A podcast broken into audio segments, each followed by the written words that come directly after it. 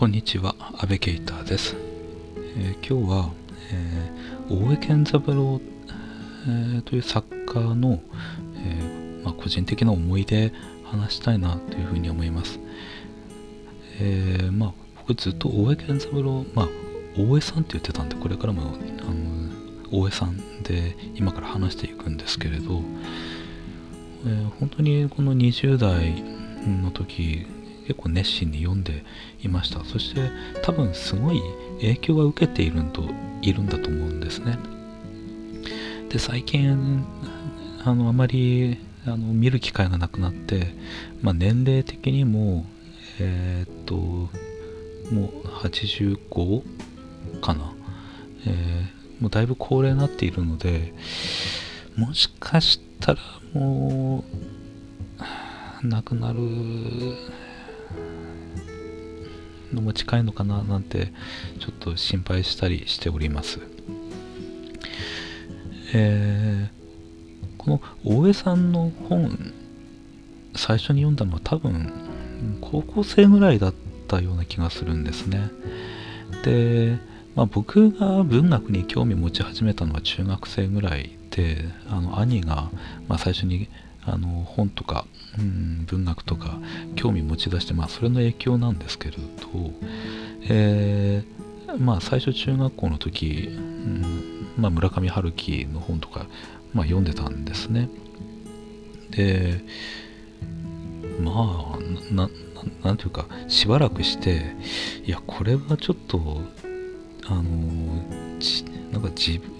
自分にとって影響悪影響なんじゃないかって思うようになったんですよ。あのまあ「風の歌を聴け」とか「ノルウェーの森」とかあまあそういうところ読んでたんですね。まあなんかいや中学生が読むような本じゃないとは思うんですけど 今から思うとあんまりこれを読み続けていったら自分の人生あんまり良くないなってなんか直感的に思ったんですね。多分それまあ今思うとまあなんか正しい直感だったなっていう感じはするんですけれどで、えーまあまあ中学生ぐらいの時に文学関心持ったんですね。でその時に多分ちょうど大江さんはあのノーベル文学賞をあの取ってたと思うんですよ。で、えーすごいあの新聞でも、まあ、テレビでもあの、うん騒がれていたと思うんですね。であの高校あ中学校の、まあ、今でも覚えてるんですけれど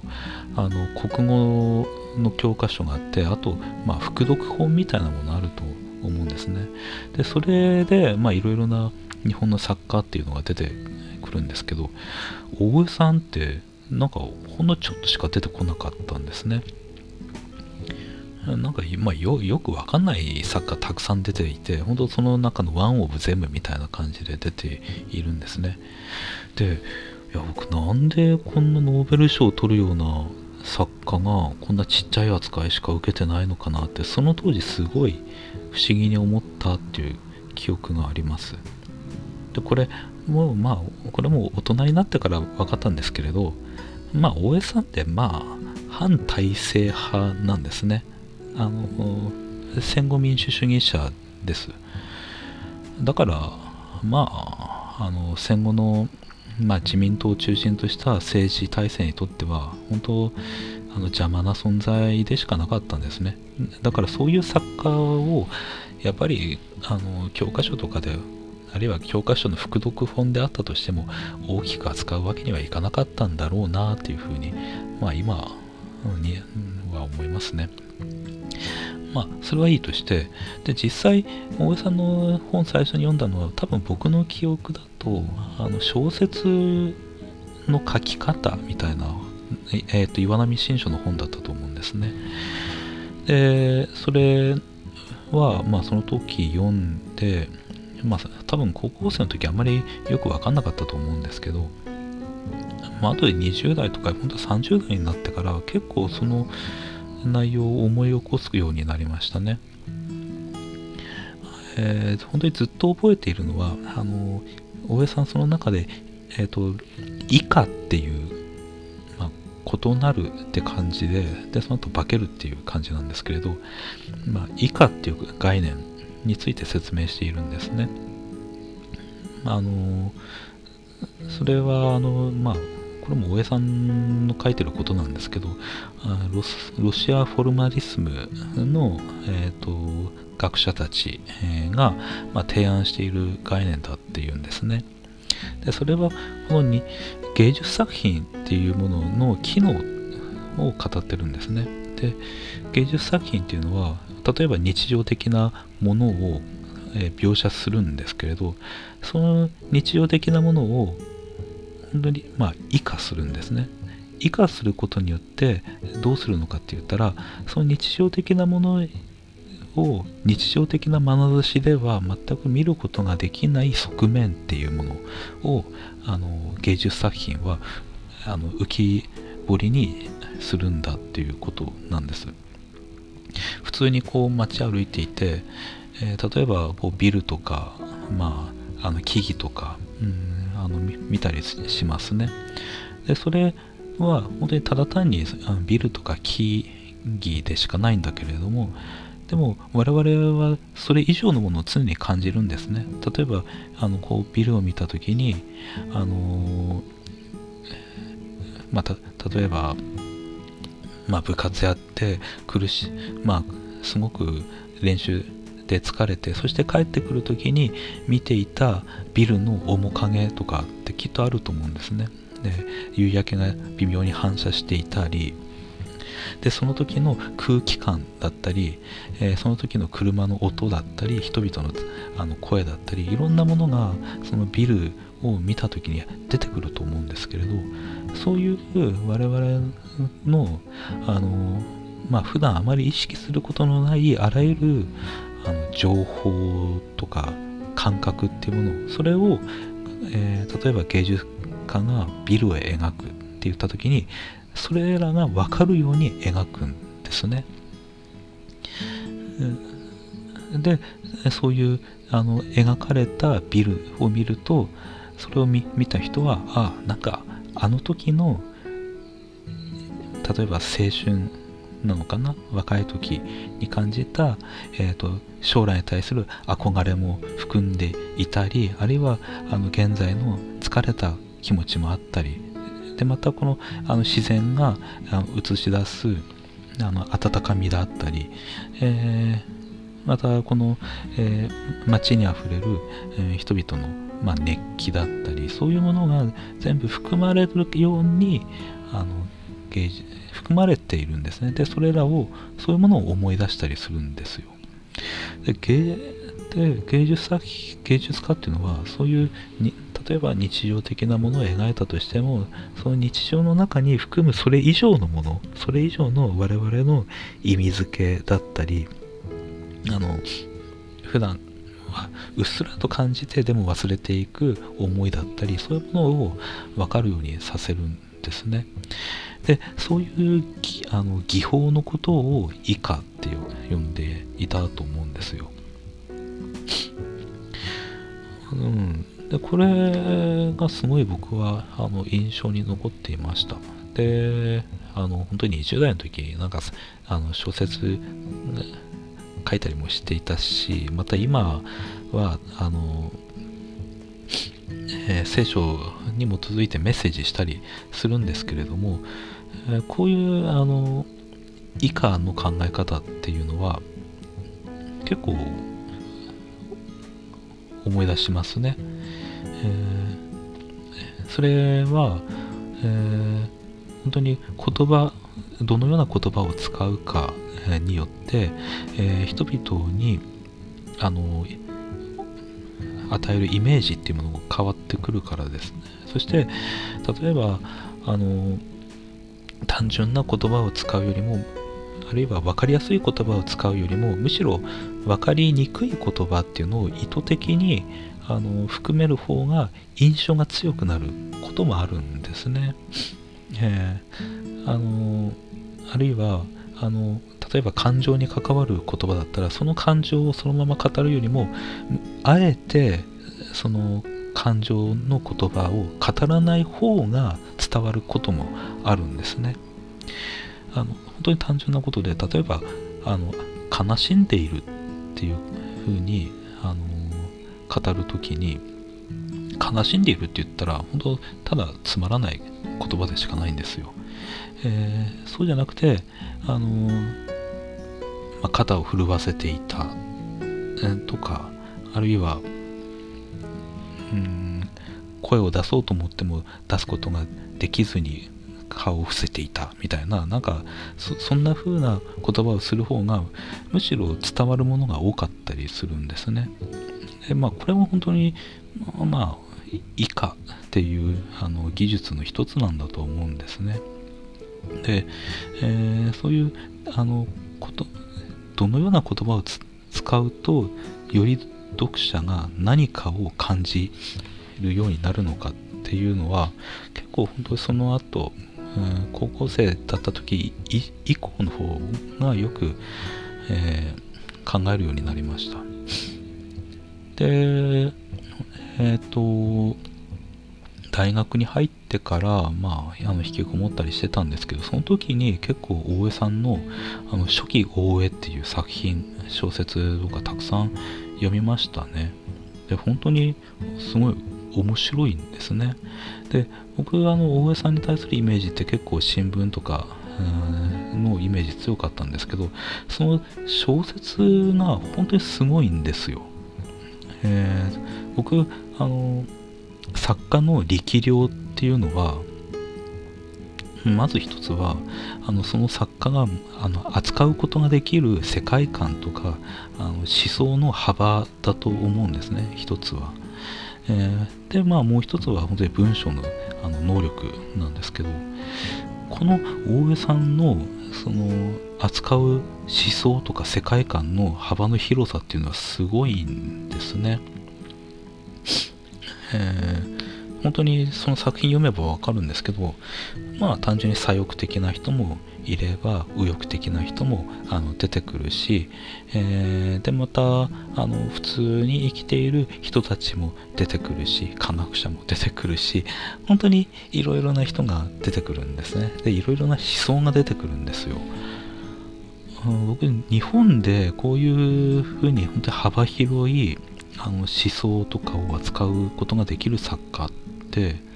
多分まあ僕の知るところだとあとは武田大順とかだと思うんですね。うん。まあ本当に数少ない作家です。ででそれを踏まえながら大江さんの新聞とかあるいは雑誌とかで書いてることを読むとあ大江さんっていうのは文学という枠組みの中では本当にいろんな実験的なことをしていろいろな感情とか思想っていうものをこう対決させていきながらでも公の場所っていうかこう政治的なコメントをする場所では民主主義者として振る舞うことをあえて選んでいるんだなっていうことが分かってきたんですね。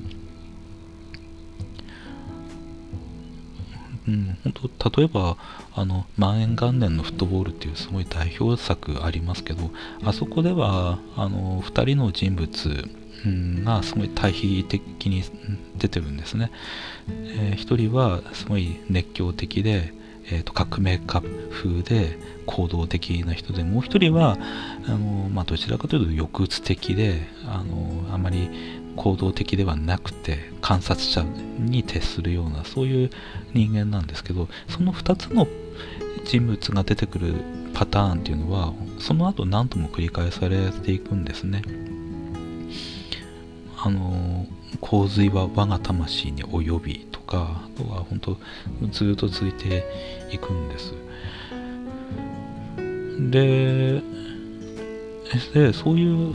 あのいろいろな対立っていうものが作品の中で扱われながらも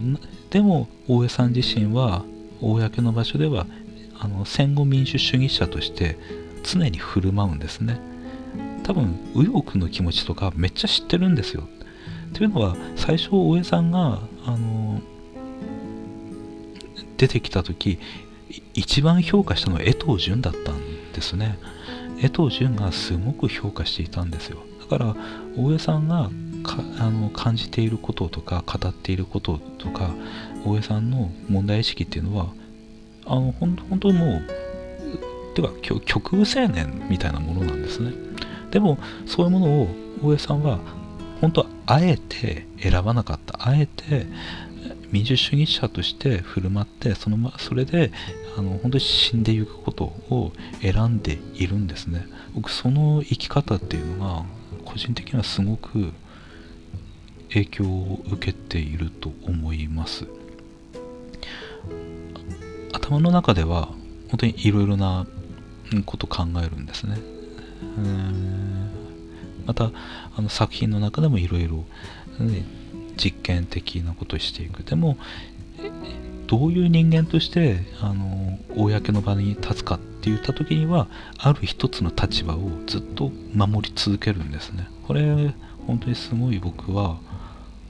なんか、えー、影響を受けた姿勢だというふうに思います。まあもう一つ影響を受けたっていうこと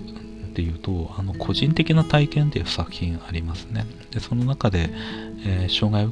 を持った、うん、子供がまあ、生まれるんですけれどあの中絶とかせずにそして、まあ、産む決断するんですね。あれ僕本当に大江さんのすごい大切なポイントだったっていうふうに思います。うん。あれあれ本当何が問題なのかって言ったら自分自身のあの夢とかを求めるんじゃなくて今自分に責任のある一人の人間が育つことを優先するっていう生き方なんですね。うんなんかあの革命であるとかあ夢であるとか冒険であるとかなんか自分自身が華々しく生きるっていうことをそれを選ぶではなくむしろそれを諦めて自分が責任を持たざるを得ない。むしろそれを責任を放棄したらもはや自分自身のアイデンティティ、え人格の一貫性というものがなくなってしまうようなそういうものを大切に生きていくそれは必ずしも本当に華々しい生き方でもなければ活躍できる生き方でもないけれどもそういうものを選び取って生きていくっていうことだったと思うんですね。でその後作品はずっとそういうテーマになっていくんですよ。で僕このうんその自分の夢とかよりも障害者として生まれた息子と共に生きていくっていうこういう選び方っていうのがすごい僕は本当に大切だっていうふうに思っていますね。であの実際僕結婚する時もなんかそういう話したんですよ。もし仮にうんとなんかダウン症であるとか、まあ、障害持った子供があの生まれてきたとしても必ず育てる、うん、うん、っていう育てましょうっていうそういう約束して結婚したりしてたんですね。まああの大江さんはまた別なところで書いてるんですけどその子供を育てるために作家を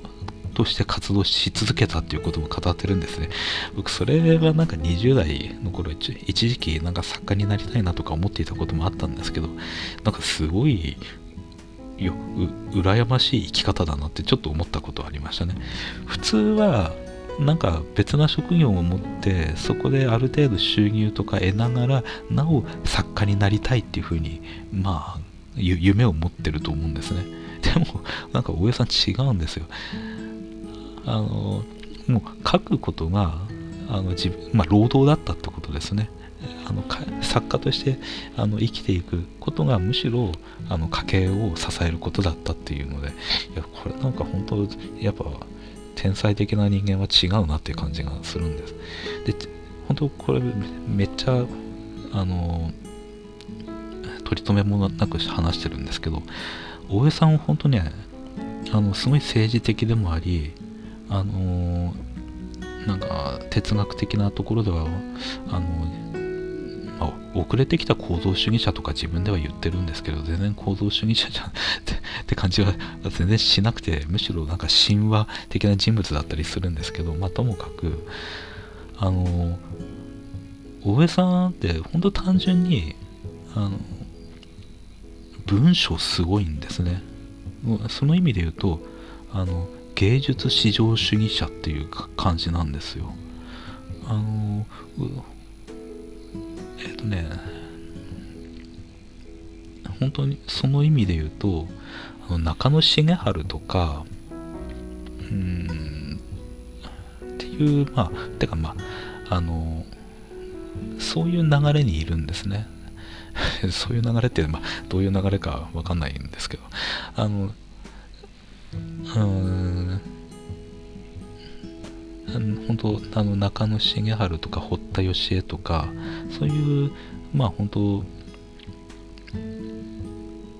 まあ芸術至上主義の流れの中にいるんですね。あの僕ほど作家になろうかなと思って20代前半いたいてそれを諦めた理由のまあ一つもこの大江さんのレベルに達し達することできないなっていうことがありました。自分と同じぐらいの時に書いた書いてあ書いた大江さんの本読むと本当すごいんですね。いやこんな文章書けないっていうそんなものなんですよ。でまあ多分後にも先にも日本人でああいう文章書ける人僕いないと思いますね。うん。本当そのぐらいのものです。あのでえっ、ー、とこの大江さんのえっ、ー、と僕影響を受けた、うんまあ、大江さんとセットだったんですけど、あとあの、エドワード・サイードもうあの大江さんと、まあ、あの往復書簡とかやっていましたね。でこの2人はあの政治的なスタンスっていう面で結構僕はあの好きだった人です、えー、特にこのサイードはあのまあオリエンタリズムで有名な人ですけれど僕はあのなんか人文学とデモクラシーかな、えー、そういう本がすごい影響を受けましたね。まあ、それはちょっと今ここではやめましょう。えー、で、あの、大江さんで、ま、ちょっと最後に、あの、好きな本は、新しい人を目覚めよっていう本があります。まあこれ、まあ、まだ僕2回ぐらいしか読んだことなくて、あんまり、あのしかもだいぶ昔のことなんでちょっと記憶薄れてるんですけれど、この新しい人を目覚めよって、あのその OS 健三郎とキリスト教っていう感じのあのテーマがあるとしたらすごいあの大切な本なんじゃないのかなっていうふうに思ったりします。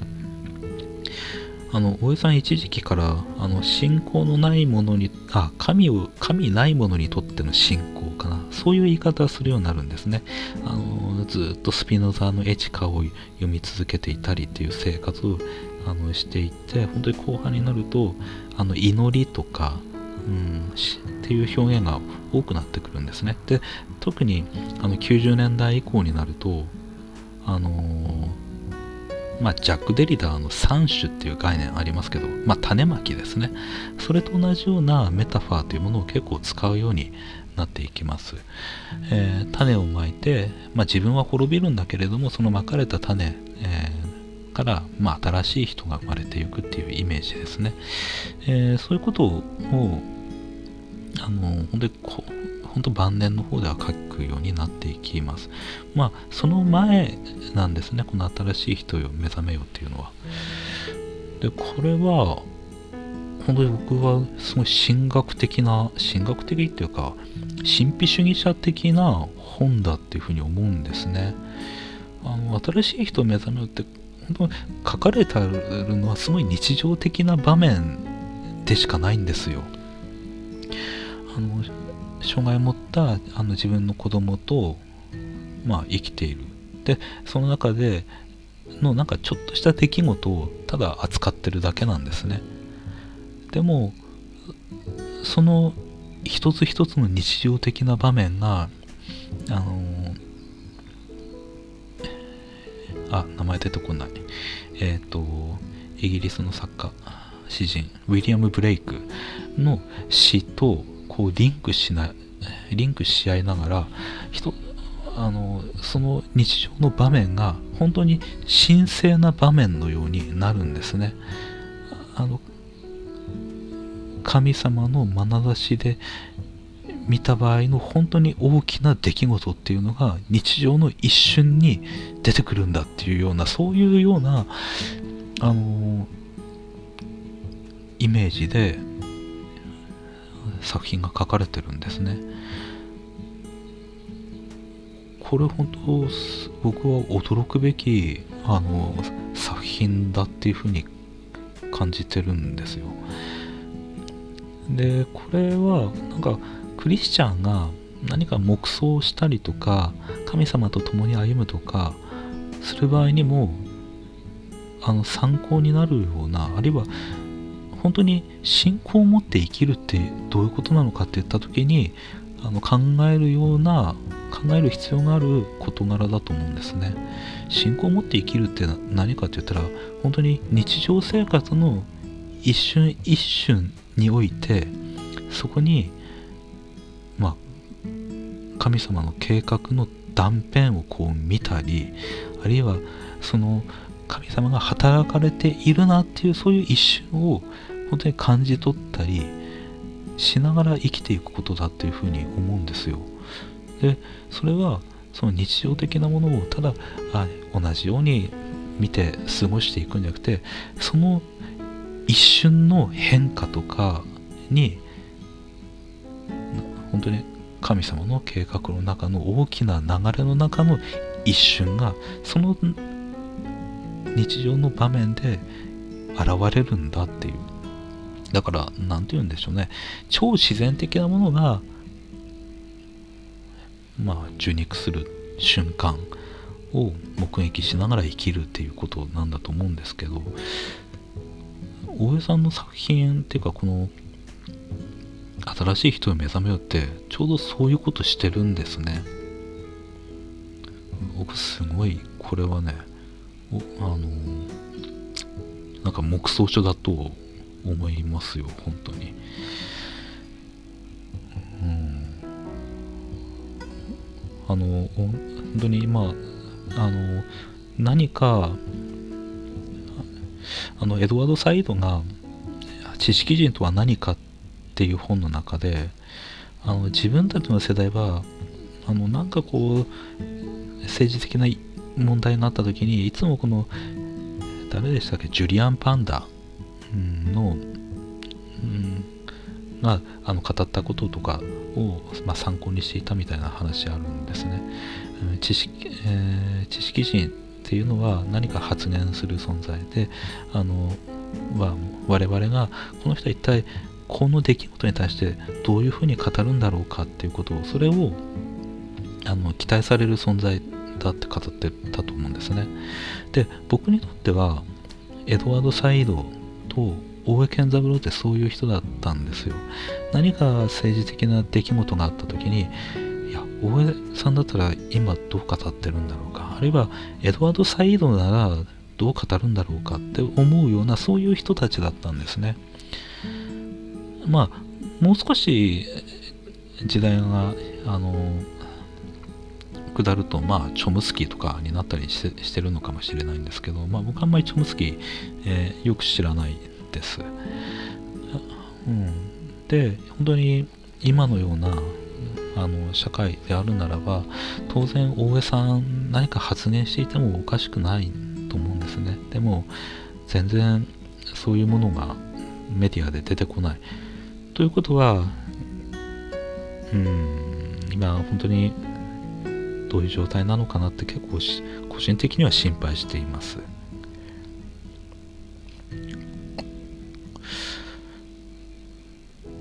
うん。